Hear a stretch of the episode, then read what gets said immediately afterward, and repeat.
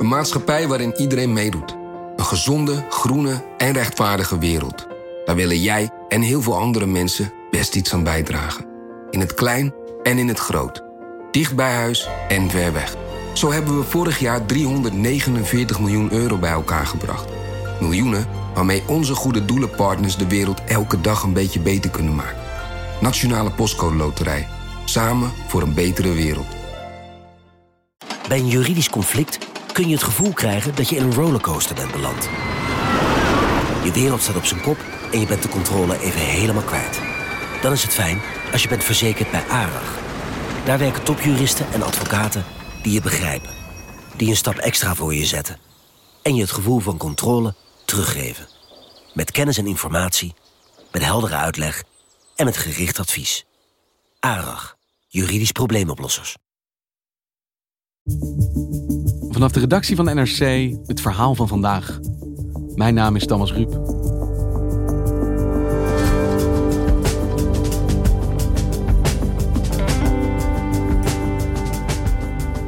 Vandaag verschijnt het nieuwe boek van J.K. Rowling. Geen Harry Potter deze keer, maar een thriller over een seriemoordenaar die zich verkleedt als vrouw. Critici zien daarin het zoveelste voorbeeld van J.K. Rowling's vermeende transfobie. Zij roepen op tot een boycott. Niet alleen van dit boek, maar ook van de geliefde Harry Potter-serie.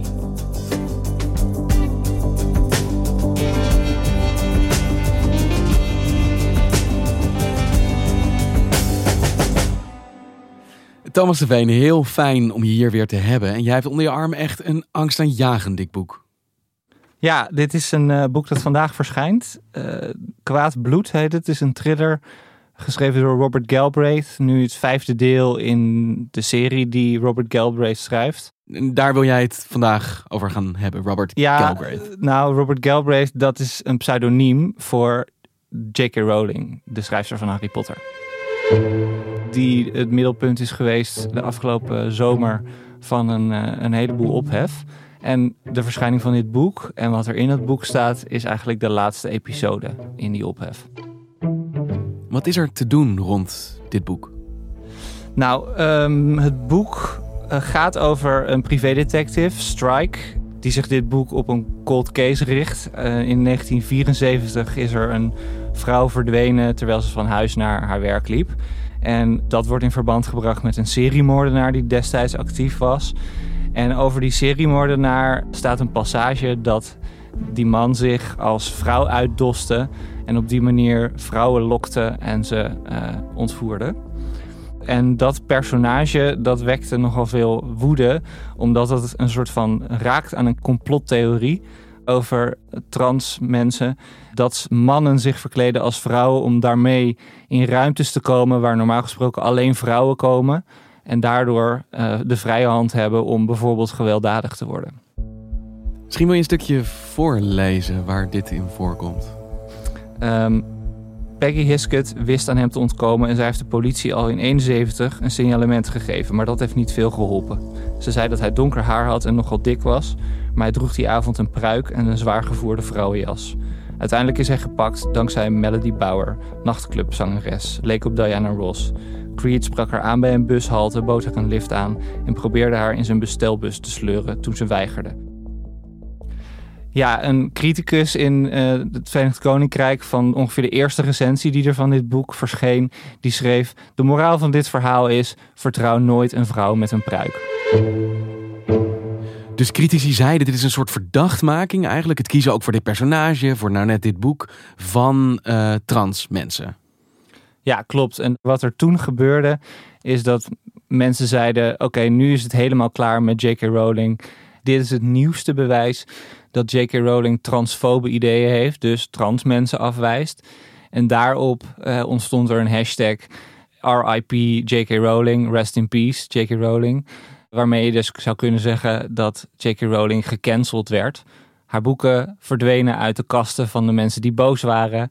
Mensen zeiden: Ik wil niks meer van haar horen, ik wil niks meer met haar te maken hebben. En ze heeft met terugwerkende kracht ook nog eens mijn jeugd verpest. Uh, a hashtag reading RIP JK Rowling, as we said earlier, has been trending on Twitter. Harry Potter author has not died, but is the latest victim of cancel culture. And she has recently been trending yet again because of her newest book. It's been known for a while that Joling Coling Rolling is, how do I put this delicately, a washed up reactionary transphobe. Well, what I would like is for people to not buy this book, for people to challenge J.K. Rowling on her views that are nasty. Een gigantische storm van ophef en kritiek om één boek. Ja, en ook over dus een vrij kleine passage in een boek. Maar aan de andere kant kun je ook zeggen: dit is weer nieuw olie op het vuur. Op welk vuur dan precies? Nou, vorig jaar december begon dit toen zij aandacht vestigde op een wetenschapper die ontslagen was omdat zij transfobe tweets zou hebben verstuurd. J.K. Rowling nam het op voor haar omdat zij vond uh, ja, uh, onzin dat iemands carrière verwoest wordt doordat diegene op social media iets heeft gezegd. Dat was de eerste stap. De nieuwste stap was, en dat was via haar Twitter-account voor 14 miljoen volgers, een transfobe tweet plaatste. Of in ieder geval een tweet plaatste die op die manier werd geïnterpreteerd. En welke tweet was dat? Wat zei ze daarin? Nou, ze deelde een artikel waarin in de kop stond Creating a more equal post-COVID-19 world for people who menstruate. Mm -hmm. Daarover schreef zij: People who menstruate. I'm sure there used to be a word for those people. Someone help me out. Wimpen, wimpend, wimpend. Women bedoelt ze. Precies. Dus zij zei: waarom gebruik je mensen die menstrueren in plaats van het woord vrouwen? Dat was haar kritiek. Precies. En die opmerking schoot veel mensen in het verkeerde keelgat. Waarom? Nou, vrouwen, daar vallen vrouwen onder die als vrouw geboren zijn en dus menstrueren. Maar ook transvrouwen die door de transitie heen gegaan zijn en dus niet menstrueren, maar wel vrouw zijn. Tenminste, zo wordt dat gezien in de trans community. En J.K. Rowling zegt juist: vrouwen, dat zijn alleen maar vrouwen die als vrouw geboren zijn. Ja, critici zeggen zij schakelt hiermee vrouwen gelijk aan mensen die menstrueren. En ze zeggen er zijn ook vrouwen die niet menstrueren. Namelijk die bijvoorbeeld als man geboren zijn. Precies, en transvrouwen zijn ook vrouwen. Dat was de reactie die meteen heel erg loskwam. En wat gebeurde er toen, toen die ophef ontstond na deze tweet? En dus ook die eerdere berichten? Het was geen kleine rel. Om te beginnen al omdat zij 14 miljoen volgers heeft op Twitter. En zij dus een enorm publiek weet te bereiken mensen die reageerden daar boos op. Die zeiden: waarom sluit je ons buiten? Waarom sluit je transvrouwen buiten? En uh, mensen bijvoorbeeld zoals de acteurs uit de Harry Potter films, uh, die voelden zich ook genoodzaakt om daarop te reageren. Now, uh, another Harry Potter star, Emma Watson, has come out against her, tweeting this Trans people are who they say they are and deserve to live their lives without being constantly questioned or told that they aren't who they say they are. En hoe reageerde zij op die kritiek die kwam op deze tweet? Nou, agressief eigenlijk. Zij ging niet mee in uh, de kritiek zoals je wel zou kunnen verwachten. Wanneer er grote um, online menigtes uh, op je afkomen. Zij heeft een paar dagen daarna een lang essay op haar website gezet. Waarin ze haar standpunten en waarin ze de achtergronden van die standpunten uitgebreid toelicht. En waarin ze duidelijk probeert te maken dat zij toch echt niet transfoob is. Ze schrijft over een onderzoek uh, dat gaat over depressie onder jonge mensen die in transitie gaan. Ze zegt dat jonge mensen die in transitie gaan, uh, die van gender willen veranderen, dat die daar later spijt van krijgen. Ze zegt daarom ook, je moet heel voorzichtig zijn om jonge mensen in transitie te laten gaan om operaties te, toe te staan. Want uh, het is een onomkeerbaar proces. En nou ja, uh, daarmee waarschuwt ze eigenlijk tegen het normaliseren van trans mogelijkheden. Dus aanvankelijk zegt ze, ik bedoelde dat helemaal niet met deze tweet. Maar vervolgens in haar verdediging blijkt ze daadwerkelijk wel een hele hoop meningen uh, over transseksualiteit erop na te houden. Klopt. En hoe ontwikkelt die discussie zich vanaf daar? Nou, op dat moment uh, gebeurt er nog iets opvallends. Uh, want een paar dagen later weer uh, verschijnt er een open brief van schrijvers, journalisten, wetenschappers in het Amerikaanse tijdschrift Harper's Bazaar. Uh, die brief hebben we overigens in NRC ook nog eens op de opiniepagina afgedrukt. Waar gaat die brief over? Nou, Die brief, zonder dat het erin staat, keert zich tegen cancel culture. En eh, cancel culture is een naam die gebruikt wordt voor het fenomeen dat een online woedende menigte zich tegen iemand keert. Dat iemand iets verkeerd heeft gedaan, iets verkeerd heeft gezegd, iets verkeerd heeft gevonden. Waardoor de mensen die persoon bestempelen als afgedaan, passé, gecanceld. En wie zijn de ondertekenaars van deze brief? Nou, het waren uh, 153 mensen, uh, wetenschappers, uh, denkers, schrijvers. Heb je namen? Um, ja, mensen als uh, Malcolm Gladwell, Gloria Steinem, Ian Buruma, Francis Fukuyama, Salman Rushdie. Um, Prominent rijtje. Margaret Atwood en ook J.K. Rowling. Zij ondertekenen deze ook. Ja, en daarmee krijgt die brief, en ook door de timing natuurlijk, uh, iets meer dan een algemeen verhaal over wat er zoal in de cultuur speelt. Namelijk het laatste voorbeeld van, van waar deze brief tegen is, uh, was J.K. Rowling overkomen. Want de woedende menigtes hadden zich op Twitter helemaal tegen haar gekeerd. Ja, dus het is niet zozeer een losstaand filosofisch traktaat over vrijheid van meningsuiting. Maar nee, dit is iemand die onder vuur is, die zich met deze brief dus daar ook tegen lijkt te verweren. Eigenlijk werd er gedacht, die open brief is eigenlijk een steunbetuiging aan J.K. Rowling. En toen kwam dus dat nieuw boek van Robert Galbraith in september. En toen dacht iedereen, ja, kijk hier deze passage over deze seriemoordenaar met een pruik op. Die bevestigt weer helemaal de transfobe ideeën die wij bij J.K. Rowling vermoeden. Dus nu is het tijd om J.K. Rowling te cancelen. En jij zit hier met dit enorme boek op tafel omdat jij boekenredacteur bent. Je werkt op onze boekenredactie. Hoe kijk jij vanuit die plek naar deze discussie? Nou, um, het is heel dubbel, vind ik. Aan de ene kant leer je als je literatuur onderwezen krijgt dat er een wereld is van de roman en een wereld daarnaast. De wereld van de schrijver en de wereld van de roman kun je niet één op één met elkaar gelijkstellen. Wat er in een roman gebeurt is niet per se de mening van de schrijver. Maar je merkt ook wel in de laatste jaren uh, wordt er steeds meer gekeken naar de identiteit van de schrijver naar welke ideeën worden er gepropageerd in een roman. En die ideeën die in die roman voorkomen, die gaan natuurlijk wel over de echte wereld. Die betekenen iets voor ons in onze wereld. En dat komt doordat ze ons laten nadenken over hoe onze wereld eruit ziet. Dus wanneer je als schrijver bepaalde ideeën hebt en die in een roman tot uiting laat komen, dan kunnen mensen die ideeën opvatten als waarachtige ideeën.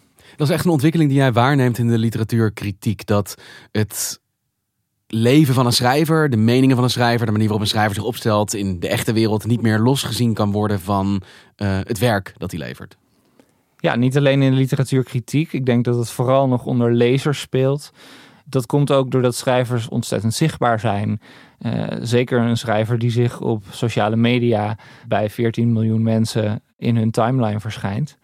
Dat zijn mensen die een mening hebben, die ook verkondigen en daarmee hun beroemdheid als schrijver ook inzetten in de echte wereld om invloed te hebben. En dat dat dan ook enige invloed heeft op die roman, ja, dat begrijp ik ergens wel. En hoe kijk je dan naar het specifieke geval van J.K. Rowling en haar nou ja, toch hele typische nalatenschap, namelijk Harry Potter, misschien wel de beroemdste kinderboekenserie van de afgelopen decennia? Ja, uh, de, de beroemdste, misschien ook wel de invloedrijkste boekenserie. Mensen gingen vroeger naar boekwinkels uh, midden in de nacht om de nieuwe Harry Potter te kopen. Daar was ik er trouwens ook zelf een van. Dat deed jij ook. Gisteravond stond Thomas als een van de eerste voor een Engelse boekhandel aan de Amsterdamse Kalverstraat. Het lijkt alweer heel erg lang geleden, het is het misschien ook. Maar ja, mijn liefde voor Harry Potter, daarmee is ook wel heel veel begonnen voor mij.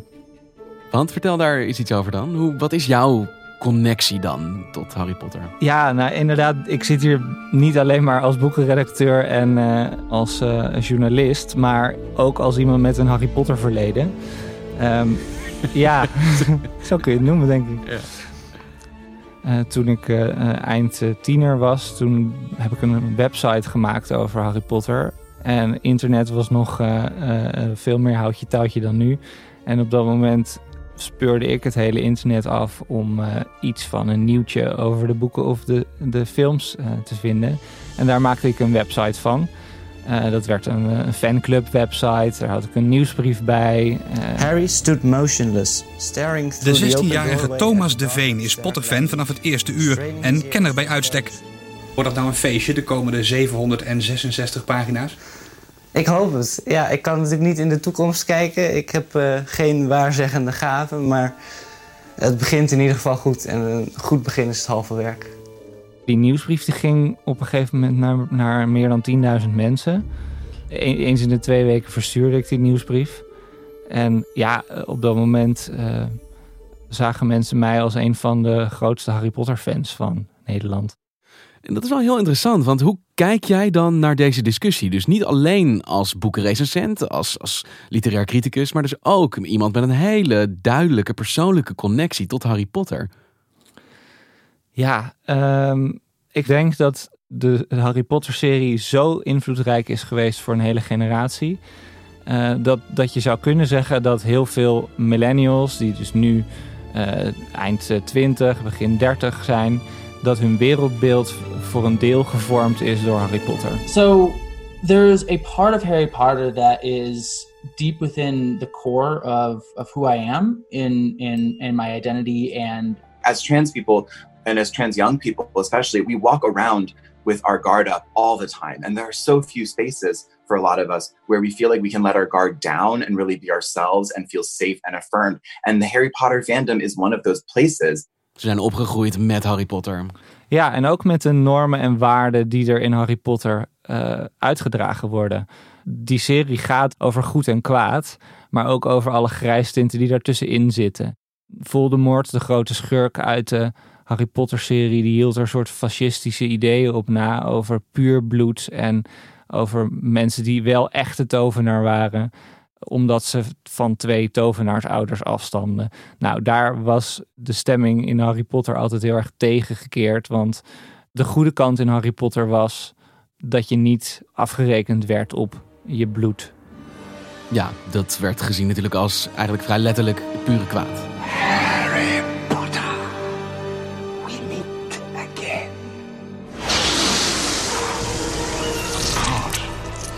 Of Voldemort lives inside him.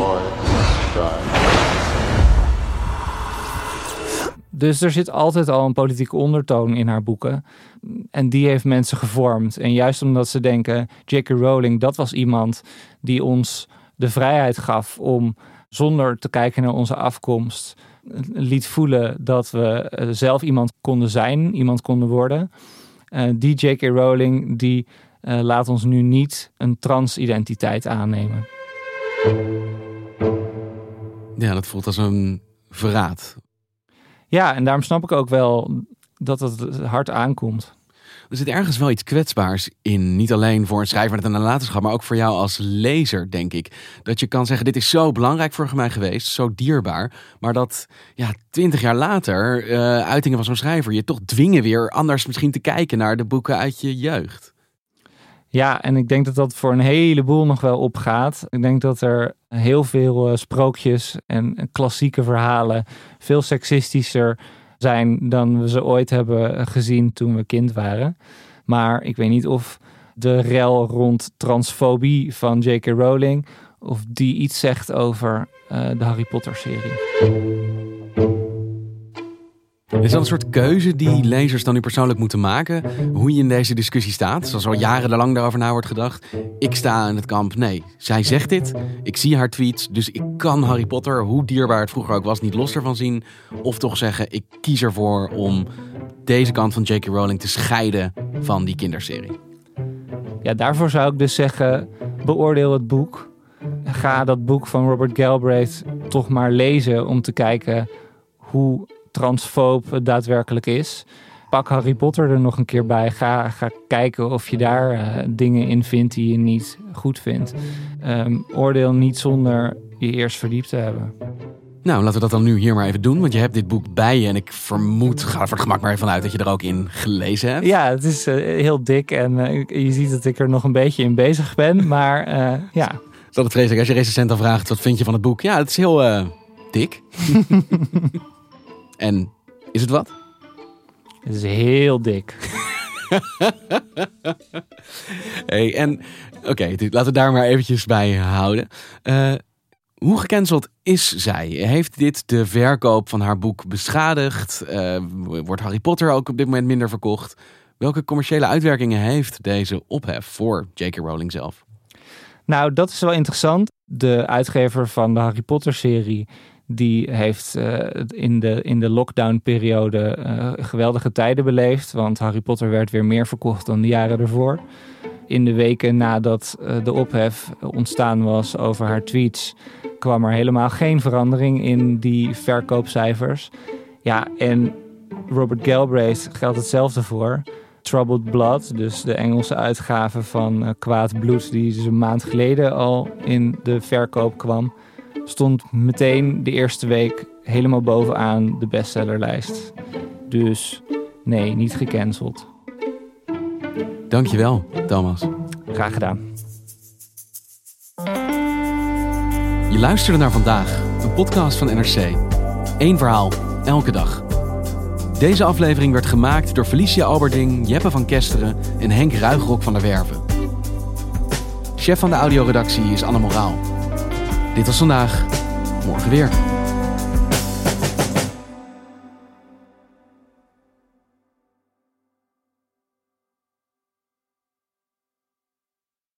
Je hebt aardig wat vermogen opgebouwd. En daar zit je dan, met je ton op de bank. Wel een beetje saai, hè? Wil jij, als belegger, onderdeel zijn van het verleden of van de toekomst? Bridgefund is een slimme fintech die een brug slaat tussen de financiële behoeften van ondernemers en van beleggers. Dus wie belegt bij Bridgefund krijgt niet alleen een mooie vaste rente, maar brengt ook ondernemers in beweging. Echt waar. Met die ton kan je zoveel betere dingen doen. Bridgefund. Make money smile.